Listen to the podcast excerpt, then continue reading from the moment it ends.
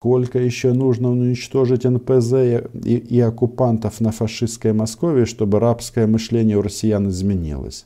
Что главный враг в Кремле – Путин, Башкортостан, все? Я думаю, мы должны все-таки, дорогой Александр, этот вопрос разделить вот этот вот вопрос «Россия, вставай, одумайся». Мы тут постоянно говорим вот нашим российским временно агрессивным соседям «уйди или умри, а лучше не приходи». Постоянно на русском, неплохом русском, по сравнению с русским языком Рамзана Ахматовича Кадырова, транслируем этот тезис. Уйди отсюда, уйди, уйди, но никаких уговоров не будет. Тут же это не уговоры, это предупреждение. Поэтому НПЗ и любые объекты, которые а, а, не понравятся Залужному, должны быть сожжены на территории России. А дальше посмотрим. Пусть уже россияне сами додумывают, а, кто принял решение начать войну и так далее они немножечко уже мутируют. Я же вот не просто так начал наш э, разговор сегодня с, с той мысли, что мужчин не осталось на улицах, что они не улыбаются, а, что они грустят. Почему россияне грустят? Там есть э, процент э, таких вот совсем вот отбитых, частенько или в большей степени это пенсионеры. Но пенсионеры, они себе могут позволить э, вести себя как идиоты. Почему? Потому что они вне призыва. Вот я тут один опрос видел такой, он просто мне позабавил. Там, бабушка, боже, одуванчик, у нее спрашивают, ну что, пойдем на мирные переговоры с Украиной или нет? Она говорит, нет, нет, мальчиков наших жалко, но нельзя сжечь там все, только храмы оставить. Сразу чувствуется, что бабушка да, очень сильно верит в Бога и не пропускает ни одной передачи этот нон-стоп ненависти к Украине. Но это не основная часть. Основная часть, она сейчас в таком замешательстве, потому что они осознают, что если так будет продолжаться, то после так называемых выборов, когда объявят по телевизору, что паства Россия продолжает любить безумно Владимира Путина, и это значит, а война будет без конца. Тут есть прикольное нововведение. Сейчас я вам расскажу, какое. Оказывается, на территории российского государства или территории российского государства временной ждут, ждут. Оказывается, там есть ждуны. Термин-то откуда? Термин с Украины, с оккупированных территорий. А давайте-ка посмотрим, что же делать с этими ждунами. И кто они такие, эти ждуны? Тут есть мнение из Госдумы от партии кого? Конечно же, Медведева и Путина. Ну, Медведева мы вычеркиваем, потому что он ноль. А вот мнение Кремля звучит вот так. Сегодня есть единая цель для нас, для всех – победить нацизм. Но, к сожалению, у нас есть такое слово появилось – ждуны.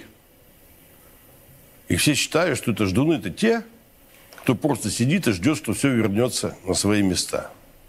Нет, они не просто ждут. Э, генерал Боярышник, да? Значит, ждуны, давайте-ка расшифруем. Значит, а, так оккупационные власти называют на оккупированных территориях людей, которые ждут прихода украинской армии, изгнания российской, а, наказания коллаборантов, ну и так далее, и так далее. А оказывается, эти ждуны есть и на российской территории. Все они ждут украинскую армию. Украинская армия должна прилететь на самолетах F-16, я думаю. Сразу хочу предупредить, что с большой вероятностью для тех, кто не ждет украинской армии на территории РФ, тому этих а, ножек Буша или кого там, ножек Зеленского, Макрона или кого-то не достанется. Тот, кто за войну, а, останется без гуманитарной помощи. Что такое вернется на свои места? Значит, они нашей стране желают поражения? Ну, обратно может вернуться только в одном варианте. Какой же он отвратительный, этот боярышник, да? Генерал-лейтенант. Если мы потерпим поражение, то есть это те люди, которые желают поражения своей родине. Вот, Юр, давай так. Ну, не физически? По-простому. Ну, физически у нас смертная казнь запрещена. Да. Точнее, у нас мораторий, я неправильно сказал. Мораторий, мораторий на смертную да, казнь. Да. И здесь не обсуждается. Но если человек идет против государства, наверное, надо принимать какие-то меры. Мне сейчас говорят, ты хочешь устроить опять ГУЛАГ. Но я честно говорю, хочу, чтобы те, кто сегодня вредит нашей родине здесь, внутри, радостно махали кайлом в районе Колымского тракта. Это правда. Видимо, до какой-то нужен период, чтобы что-то поменялось. Но сегодня уже меняется. Мы же тоже это видим. Но меняется. Вот. Ну, ладно, я думаю, на этом можно остановиться. Значит, о чем он говорит? Он говорит о Кайле, значит, о том, что им махать надо, о ГУЛАГе, да? То есть это тюрьмы для, для российских граждан. Вот кто меня смотрит постоянно, а, но я вот неоднократно вам говорил, что в России вот происходят такие интересные изменения. Значит, сначала они схватились за борьбу с геями и лесбиянками. То есть это вот прямо государственная такая политика. ЛГБТ, ЛГБТ, все запретить, ни в коем случае, никак. Ну, такое впечатление, знаете, что до этого вот просто э, все только этой темой жили. То есть вот постоянно подсвечивают, на что там в Европе, гей-парады, дети номер один, номер два, родитель номер три, номер четыре. Хотя, а, еще раз, у нас же сейчас много людей, которые живут на Западе, и вообще сексуальная ориентация человека, она просто не является критерием для оценки человека. Они на этом на, на, на, на, напирают, что вот мир через вот эти вот радужные очки якобы. И вот они хотят вернуться всех к традиционным ценностям. Так вот, а после этого что у нас? Всплеск антисемитизма, евреи во всем виноваты, Зеленский неправильный еврей и всякое такое, да? А теперь что? За ГУЛАГу заговорили.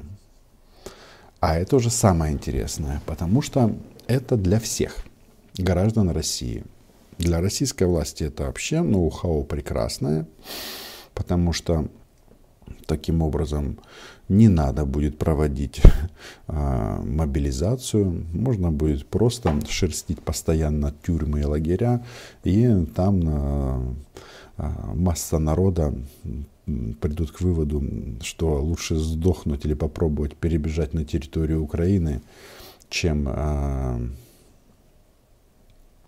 чем гнить где-нибудь в Магадане.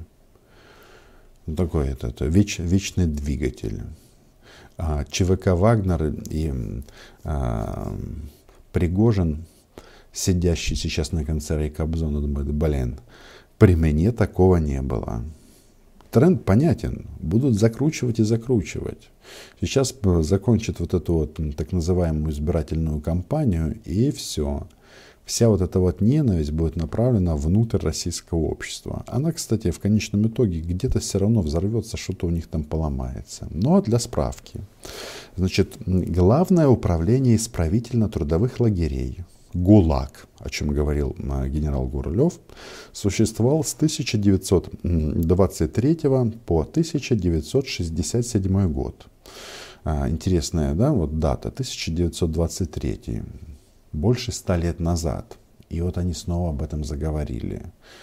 А, да, вот именно вот в это время Ленин придумал Украину, а вообще Советский Союз был создан в 22 году, и настолько все любили советскую власть, что без ГУЛАГа было невозможно. Это, наверное, такой критерий вот в части того, что да, историческая спираль замкнута, только теперь с помощью э, или с э, айфонами э, включительно. Читаю далее. С 1935 по 1953 год 1953 году умер Сталин, да. В системе лагерей, колоний и тюрем постоянно находилось от 1 до 3 миллионов человек. Годовая смертность в ГУЛАГе достигала 20% заключенных. Всего через систему ГУЛАГ прошло около 20 миллионов человек. Умерло 2 миллиона человек. Интересная перспектива, правда? для российских товарищей. Значит, национальный состав ГУЛАГа около 60% русские, 20% украинцы, 4% белорусы и 16% представителей национальностей других. Так вот, теперь, внимание, россияне, украинцев вычеркиваем из этого списка.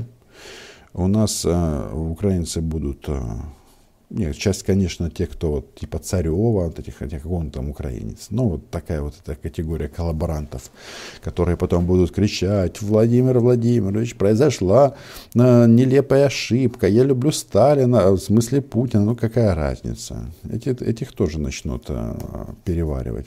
Тут в этом ГУЛАГе что вообще самое классное? Самое классное, что э, лояльность режиму не является гарантией того, что ты не отправишься валить лес. Вот такая вот интересная штука. Так что все это говорит о том, что мы, а, я так а, исхожу из того, себя отстоим. У нас тут есть несколько интересных вопросов. Борис, спасибо вам. А вот Дима, написал, Роман, я, бег, я бегаю марафон за ЗСУ, доначу деньги, а война не останавливается. Травлю, травлю русню в Инстаграме, но она не останавливается. Я все для этого делаю, а она не останавливается. Что делать? Дима, ну вот вы же правильно отметили. Вы самое главное это зафиксировали. Вы написали, я бегаю марафон за ЗСУ. Так война, это и есть марафон. Только этот марафон наш все-таки сложнее. Почему? Потому что, когда ты бежишь марафон, там сколько? 42 километра. Ты там по своему ощущению, по Apple Watch примерно понимаешь, сколько еще бежать. В нашем случае неизвестно. Да тут видите, тут эти прогнозы западных таких изданий – которые то тут нам смерть прогнозируют, то наше контрнаступление в следующем году, то пишут, что война продлится два или пять лет. То есть вот на это надо настраиваться, на марафон. Э, я думаю, что надо себе прямо сказать, мы будем бежать столько, сколько потребует ситуация. Потому что если мы остановимся, поднимем ручки – и сдадимся, нас просто перебьют. А тех, кого не перебьют, отправят в ГУЛАГ, о котором я уже историческую справку прочитал. Так что, Дмитрий, вы не расстраивайтесь и, э, как это, не падайте духом. Не всегда это удается. Мне, кстати, тоже иногда так думаешь, блин, о перспективах становится а, печально, ну а потом что? Соберись, просто, соберись э, тряпкой вперед. Ну, я так к себе обращаюсь. Так, вопрос. Как Евро Евросоюз отреагирует на ядерную елду Бульдафю Бульбафюрера? Будут ли зеркальная переброска такого оружия ближе к границам? Как поступит НАТО? В части ядерного оружия публично я не думаю, что они как-то изменят свои взгляды. Значит, нашим временно агрессивным соседям и белорусам, тут Лукашенко сказал, что у него есть ядерная бомба, если что, он бахнет. Не трогайте Лукашенко. Сразу хочу сказать, а, по-моему, его и никто трогать не собирался. Значит, и Путину это важная информация. Вот они размахивают это ядерной елдой, говорят, что мы как жахнем, еще что-то, Лиссабон наш. А, значит, на улицах российских городов и так перестали улыбаться. А когда начнут проговаривать громче вот эту вот мысль, что ядерная бомба есть не только у России, то улыбки совсем пройдут. Поэтому вот эта вот э, ядерная история, ядерный шантаж, он э, едва ли скажет, окажет какое-то влияние. Понятно, что все западные генералы всегда эту мысль, вот здесь она у них сидит, это ядерное оружие, но, по-моему, все идет к тому, что Махач будет конвенциональными системами поражения. Так, Андрей Москаленко. Какая вероятность ядерного удара со стороны орков? Ну, я смотрю, нас э, многих беспокоит э, вероятность это. Я вам скажу так. Или будет ядерная война, или нет. Ну что ж, еще раз, а, с точки зрения вот как это, здравого смысла, этого не должно произойти. Но если апеллировать только логикой, то и вторжение в Украину тоже не должно было произойти. Они же понимают, в какой они же. Ну, то есть, понимаете, мифа о российской армии не осталось. А Россия размышляет о том, а, как, а, как восстановить систему лагерей, гулаги. А кого можно туда сажать? Жен мобилизованных можно сажать туда, на бутылки. А чего? Чтоб не вякали, дискредитируют российскую лучшую армию в мире. Все вот эти вот, которые говорят, мы мерзнем, Владимир Владимирович Путин, у нас нет отопления в Подольске и так далее. Всех на Соловки, этих блитарых, тоже тут э, отвлекают Владимира Владимировича от э, важных государственных дел. По тюрьмам всем. Как вы смеете отвлекать а, лучших людей России о том, как они думают о покорении мира и дискредитации, а потом дальнейшее уничтожение НАТО. Вот так вот. Цікаво Гаво питає. Нам обіцяють дуже довгу війну в 5 або в 10 років. А що б могло стати чорним лебедем для Росії? Смерть маньяка в першу чергу після смерті Володимира Путіна вікно можливостей на зміни політики Росії відкриється. Таке маленьке. Ну, а дальше может косну, качнуться э, эта история, может какой-нибудь еще более безумный прийти. Тут же, видите, вот, когда Дмитрий Медведев пишет свои вот эти пасквили, о том, что мы всех разбомбим, всех уничтожим, это ж такое, типа, злой полицейский. Это род Владимира Путина, на фоне которого сам Владимир Путин выглядит неполным кретином. Мол, у него там этот, э, остатки какого-то адекватного состояния есть.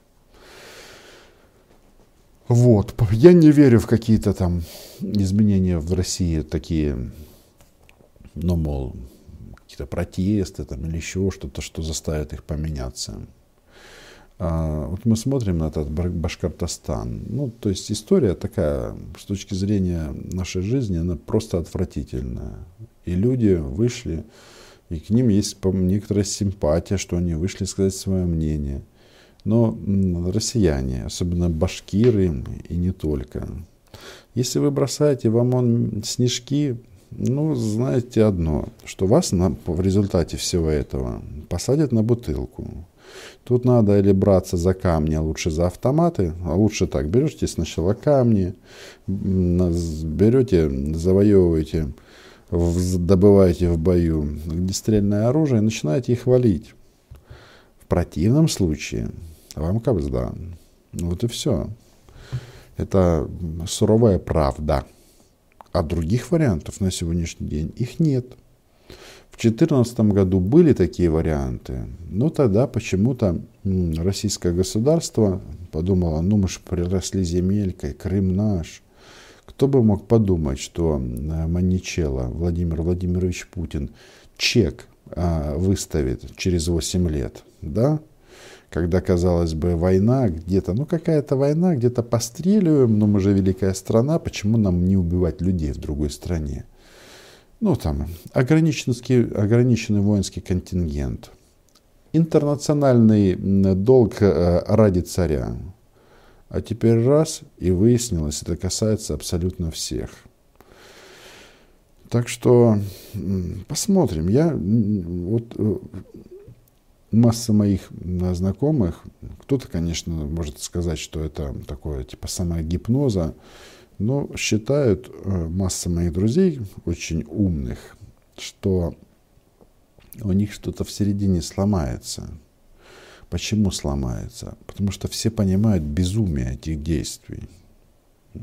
Ну, или некоторым это нравится, но это не меняет главного. Безумие это понятно. Пане Романе, пише Юра Кірієнка, скажіть, будь ласка, якщо залужний піде зі своєї посади і на неї прийде Буданов, чи зміниться характер бойових дій? Навіщо Буданов був в Давосі? Ну, видите, характер боевых действий, он все-таки определяется не только фамилией главнокомандующего, а и средствами и засобами, которые есть на вооружении, то есть военным потенциалом. Что делал Буданов в Давосе? Ну, туда ж разные люди приезжают. Ну, вот партнеры приезжали перетереть из различных спецслужб. Нам же партнеры так вот реально сильно помогают. А по, по линии ведомства Кирилла, я так понимаю, там вообще масса вопросов решается намного проще, чем решалась раньше. А, да, дальше эту тему мы продолжать не будем. Мне все-таки кажется, это немножечко разная работа. А, управлять фронтами и проводить спецмероприятия на российской территории. Во-первых, это компетенция все-таки президента. Но, по-моему, все на своих местах, если честно. Вот заметьте, у нас там что-то отправляется, происходит какой-то хлопок бавовна в России. А потом какие-то источники пишут, да, это город запустил какую-то штуку.